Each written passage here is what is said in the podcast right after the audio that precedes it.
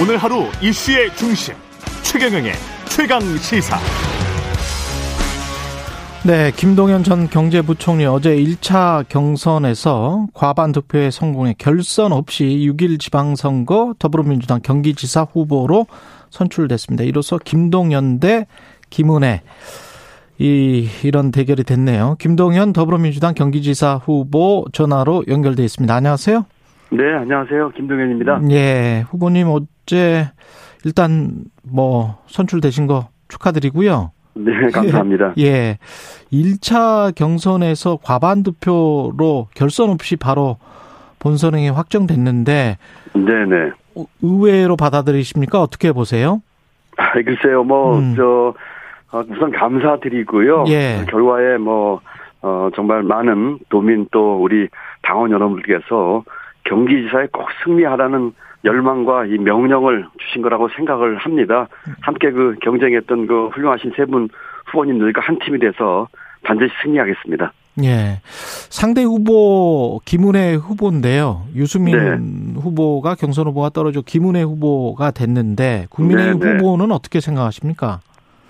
글쎄요, 좀 유승민 후보가 올라오셨더라면 같은 경제 전문가로서 음. 경기도민의 또 삶과 경제, 미래를 위해서 아주 생산적인 토론과 경쟁이 벌어질 거로 예상을 했는데 예. 좀 아쉽다는 말씀을 드리고요. 네. 유승민 그 후보께서 자기는 윤석열 당선자와의 대결을 졌다 이런 얘기를 하셨더라고요. 예. 그래서 이제 우리 김 후보와 이게 했을 때에 이 경기도민을 위한 정책 대결보다는 이 정치 대결로 가지 않을까 좀 걱정이 됩니다만 어쨌든 정정당당하게 음. 어 경쟁해서 반드시 승리하도록 하겠습니다. 너무 선거가 정쟁화되는 거는 좀 바람직하지 않다 이렇게 보시는 거군요. 네 그렇습니다. 지금 경기도지사 신- 선거는 무엇보다도 경기도민의 삶의 질 향상, 경기도 지역 경제의 활성화, 민생 해결 뭐 이런 것에 역점을 둬야 하는데 자칫 지금 이 정치와 정쟁으로 흐르게 되면은 정말 바람직하지 않은 모습이 될 거라고 생각을 합니다. 좀 우려되는 바입니다. 예. 그런데 이제 김은혜 후보는 민주당 어떤 후보라도 이길 자신이 있다 이런 이야기를 네. 하면서 특히 네. 이제 김동연 후보에 대해서는 주택가격 네, 네. 폭등과 서민들의 내 집 마련 꿈을 앗아간 책임자 중 문재인 정부의 네. 책임자 중 한 분이다. 네. 이제 와서 문재인 대통령 정책을 비판하는 것은 뭐 책임 있는 자세가 아니다. 이렇게 이야기를 네. 하더라고요. 네. 뭐 공직자가 그 한 일로 평가를 받아야 되겠죠. 예. 그 제가 했던 일 전체를 놓고 평가를 받으면 좋겠습니다. 제가 부총리를 음. 있을 적에 아, 역사상 최초로 국민소득 3만 불 달성을 했고 성장 성장률로 3% 어, 다시 이렇게 복원하는 그런 성과가 있었습니다. 부동산은 뭐 제가 얘기했던 공급 확대라든지 또 일부 세금 정책에 있어서 받아들이지 않은 부분이 있어서 아쉽게 생각을 합니다. 아마 제가 얘기했던 내용들이 받아들여졌더라면 훨씬 좋은 성과가 나지 않았을까 싶습니다만 음. 그렇지만 뭐 1년 6개월 동안 어 제가 경제부총리가 했던 그 경제 성과에 대해서는 뭐 조금도 책임을 회피할 어, 생각이 없습니다만 음. 이제 중요한 것은 경기 도민의 주거 문제라든지 부동산 안정을 시키는 것이기 때문에 예. 어느 누구보다도 제가 어, 그 가장 전문가로서 잘할 수 있다. 반드시 부동산과 이 어, 주거 안정 문제를 해결하겠다 이렇게 말씀드리고 싶습니다. 그, 그 후보님은 이제 정책 선거, 민생 중심에 대해 저, 중점을 둔 선거 이렇게 되기를 바라는 것처럼 말씀을 하셨지만 네, 이게 네. 언론에서 보는 거는 특히 경기지사 선거는 대선 2라운드다 이렇게 네. 보는 시각도 있잖아요. 네, 그렇습니다. 그 네, 그렇습니다. 이런 시각에 관해서는 좀 부담스러우신가요? 그 지금 뭐 이번 선거가 그 대선의 2라운드라든지 정치적으로 해석을 많이 하고 있기 때문에 뭐 네. 어쩔 수 없는 부분도 있는 것 같아요. 그렇죠. 대선 끝나고 예 지금 뭐 불과 3개월 만에 열리는 그 선거기 때문에요. 음, 저는 그런 면에서 이번 선거는 한마디로 그 윤석열 정부의 독선과 이 불통에 대해서 브레이크를 걸 수 있느냐 없느냐를 판가름하는 선거의 그 성격도 있다고 생각을 합니다. 아, 음. 인수위에서 지난 한 달 반 동안 그 용산 이전이라든지 또 이 찬스 내각 인사라든지 또 무조건이 문재인 정부의 정책을 반대하는 이런 모습을 보이고 있는데 예. 이런 것들에 대한 브레이크를 걸고 견제할 수 있느냐 하는 것을 가름하는 선거가 어, 될, 되, 어, 된다. 또 결국은 뭐 이런 기득권 그 대변 세력과 도민을 위해서 일하는 세력 간의 어, 싸움으로 저는 규정 지어지지 않을까 싶어서 최선을 다하겠습니다. 그 인수위에 지금 인수위 말씀하셨는데 인수위에서 지금 사실 부동산 정책이랄지 경제 정책이 확실하게 구체적으로 나온 거는 좀 없는 것 같더라고요. 그래서 네, 좀. 모호하긴 네. 해서 지금의 경제 상황은 어떻게 보시고 어떻게 해야 된다고 보시는지 그것도 좀 궁금합니다. 이게 지금 뭐 경제 상황이 지금 성장은 둔화되고 물가는 상승하는 스태그플레이션 국면 들어갈 조짐이 보이고 있고요. 예. 또 우크라이나 전쟁 영향으로 이 여러 가지 문제가 생기고 있어요. 음. 앞으로 이제 험난한 긴축의 시간이 다가올 것입니다. 정부, 음. 기업, 가게 예. 모두 이 고통스러운 시간을 이 감내할 가능성이 많고요. 예. 그래서 이 민생과 취약계층에 대한 지원은 어 필요하고 또 촘촘히 그 돼야 되겠지만 경기 진작보다는 이 물가 안정에 좀 무게를 두고 경제 정책을 좀 해야 될 것 같고요. 음. 지금 인수위가 오히려 시장 불확실성을 키우고 있어요. 예. 경제 정책에 있어서 가장 중요한 것은 불확실성의 불확실성의 제거, 음. 또이 정책의 일관성입니다. 그런데 그 동안에 뭐 용산, 뭐 또 관저 쇼핑, 뭐 찬스 내각으로 지금 시간을 좀 허비하고 있어서 이 답답하고 앞으로 국정 운영이 참 어, 걱정이 됩니다. 특히 이제 부동산 사람들이 관심을 많이 가지고 있을 텐데 부동산 정책 같은 경우는 어 선거 때는 명확하게 이야기했던 것들이 있거든요. 두 후보 네, 모두. 그렇습니다. 그리고 당선인도 이야기를 했었고 그런데 그 명확하게 뭐가 안 나온단 말이죠. 왜 그런 네, 것 같습니까? 그리고 어떻게 가야 됩니까? 부동산 정책 같은 경우에? 우선 뭐 그 인수위에서 국정 운영 전체 방향에 대해서 아직 제시한 게 없지 않습니까? 네. 제가 오래전에 인수위 근무하면서 그 기획조정 일을 맡았었는데 음. 가장 먼저 신경을 썼던 것은 도대체 앞으로 5년 동안 국정 운영을 어떻게 끌어가겠다고 하는 청사진입니다. 그리고 이제 중요한 국정 과제는 어, 어떤 걸 하겠다는 걸 해서 국민들에게 이제 희망과 그 어떤 비전을 보여줘야 되는데 그런 게 지금 안 나오고 있지요. 예. 부동산 문제도 지난번 선거에서는 뭐, 뭐, 좋은 얘기들 막 쏟아놨습니다만, 음. 막상 인수에서는 그 가닥을 못 잡고 있는 것 같아서 5년 동안에 부동산 정책에 대한 큰 그림 보여주고, 음. 어떤 뭐 세금 문제 하나라든지 공급 확대 하나뿐만이 아니라 전체 그림으로서 부동산을 공급은 이렇게 하겠다, 규제는 이렇게 하겠다, 세금 문제는 이렇게 하겠다, 또 거시경제 운영을 이렇게 하겠다는 청사진을 보여주면서 예. 어, 맞춤형 부동산 정책을 빨리 좀 내놔서 국민들 좀 안심시켜야 될 것 같다. 이렇게 생각하고 있습니다.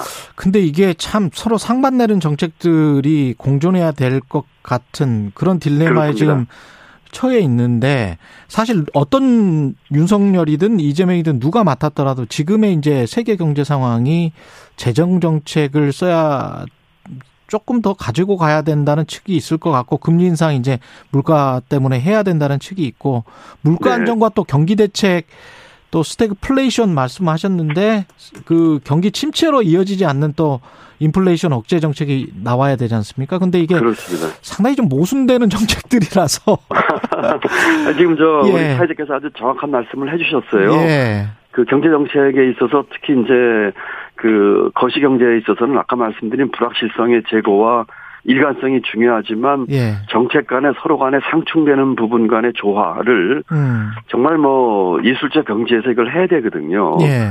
이 양다리 정책으로는 되지 않습니다. 이 아. 경기 부양 기조를 유지하면서 물가 잡기 어렵고요. 예. 한쪽에서는 돈 풀고 한쪽에서는 이 돈 줄 죄는 정책을 하게 되면 음. 어려운 상황이 전개가 되기 때문에 예. 재정과 통화 정책의 이 공조가 필요합니다. 아. 지금 인수위에서 제일 먼저 해야 할 일은 그 빨리 이와 같은 민생과 이 코로나 극복을 위한 소상공인 자영업자 지원을 위한 추경 규모를 빨리 확정을 줘야 되겠고요. 예. 이와 같은 추경을 뒷받침하는 재원으로서 금년도 예산의 구조조정을 어떻게 할 것인지에 대한 재원 마련, 음. 또 국채 최소화를 통한 이 돈 푸는 것 에 대한 나름대로의 이, 이 조율 이런 것들을 가장 빨리 내놔야 되는데 한 달 반 동안에 전혀 뭐 방향이 나오고 있지 않아서 음. 그이 경제를 오랫동안 봐오고 또 총괄했던 저로서는 좀 답답한 느낌이 좀 드는 것을 뭐 어떻게 금할 수가 없습니다. 예, 양다리 정책은 할 수가 없다. 확실하게 어떤 로드맵과 정책의 구체적인 정책들이 이제 나와야 된다. 추경 네, 그렇습니다. 추경 규모도 이제 확정해야 될 때다. 그렇습니다. 예, 예. 빨리 정해서 국민들에게 방향과 이 정책을 제시해야 합니다. 예. 경기도의 현안은 뭐라고 생각을 하십니까? 우선 뭐 경기도에서는 우선 뭐 여러 가지가 있겠습니다만 제가 만약에 이제 그 도민의 선택을 받게 된다면 어, 도민 삶에서 최소한 세 가지를 확실하게 변화시키려고 합니다. 첫 번째로는 이 교통 문제입니다. 예. 어, 하루에 한 시간씩 어, 서울에 출퇴근하는 도민 여러분들께는 하루에 한 시간씩 돌려드리겠습니다. 이 GTX 건설이라든지 음. 또 여러 가지 그 광역 철도와 이 도시 교통 문제 해결을 하겠다는 말씀드리고요. 네. 두 번째로는 이제 주거 환경을 확실하게 변화시키겠습니다. 지금 일기 신도시 특성에 맞게 재건축 리모델링 하겠고 맞춤형 주택 공급하겠다는 말씀드리고 세 번째로는 이 소상공인과 자영업자 이 삶 신속하게 회복시키겠습니다. 어, 이 신용 회복 지원하고 이 지역 경제 활성화를 통해서 이런 분들 그 삶의 질 향상시키는 이 세 가지 문제를 가장 역점을 주면서 민생 해결에 주력하겠습니다. 이재명 전 지사의 또 그늘도 있고 대선 후보였기 때문에 어떻게 생각을 네 하세요? 그 정책 중에서 계승할 것 또는 또 뭐 어떤 것들은 발전시켜야 될 것들 어떤 부분들이라고 보십니까? 네, 그 이재명 전 지사께서 뭐 도정하면서 많은 성과를 냈습니다. 네. 저는 뭐 이재명 지사의 여러 정책들 승계하고 발전하고 보완할 것이고요. 큰 여러 가지 정책이 있습니다만 큰 방향으로 보면은 이 전 지사께서는 이제 공정과 평화, 복지 이 추구해서 여러 가지 이제 그 정책들 했습니다만 이런 것들은 승계 보완하겠습니다. 발전시키겠습니다. 음. 저는 여기에 더해서 혁신의 가치를 추가해서 첫 번째로는 이 공공개혁, 두 번째로는 이 기업과 시장에 활력을 불어넣어서 일자리 만들고 어, 이 성장 잠재력을 키우는데도 어, 주력하겠다. 이런 것들을 얹겠다는 말씀을 드리고 싶습니다. 예. 그리고 이 국회 상황을 좀 여쭤보고 싶은데요. 박병석 네네. 국회의장이 검찰 수사권 폐지 중지안을 냈고 그걸 이제 여야가 전격 수용했다가 아, 번복하면서 국민의힘이 번복하면서 이거 재논의하자 이렇게 지금 됐단 말이죠. 네. 이 상황은 어떻게 보십니까? 이 검찰 개혁과 검찰 정상화는 반드시 가야 될 길이고요. 네. 이번에 이와 같은 번복하는 것을 보면서 뭐 윤심이 실렸다. 또 법무장관 후보자가 뭐 우려를 표시하는 전화를 뭐 당대표에게 했다. 이런 얘기 있으면서 당대표가 이제 원내대표가 합의한 내용을 이렇게 번복하는 모습을 보면서 이 당내 민주주의도 하지 못하면서 어떻게 무슨 의회 민주주의를 할 수 있을지 또 앞으로 이 국정 운영과 이 의회 운영이 어떻게 될지 상당히 걱정하면서 보고 있습니다. 예.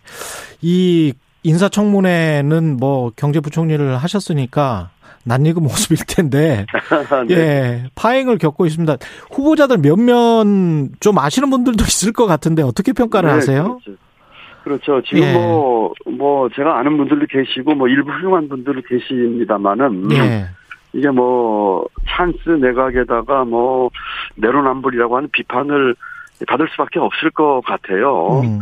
저도 과거에 뭐, 인사청문회를 거쳤고, 그, 무난하게 거치면서 경험을 해보면서, 그, 당사자로서 정말 실망스러운 모습을, 어, 많이 봤고요. 이번 기회에 뭐, 아빠 찬스, 엄마 찬스, 셀프 찬스 이런 거 좀 없애야 되겠고요. 음. 근본적으로 들어가면 이게 결국 기득권 세력들의 그 능력주의, 전관 예우 이런 것들이 큰 문제라고 생각합니다. 이런 음. 것들 어, 이번에 시정될 수 있는 기회가 될 수 있도록 인사청문회에서 좀 꼼꼼히 따져보고 국민 그 눈높이에 맞는 어 그런 그 인사청문회 그리고 어 내각 임명이 됐으면 하는 바람을 가져봅니다.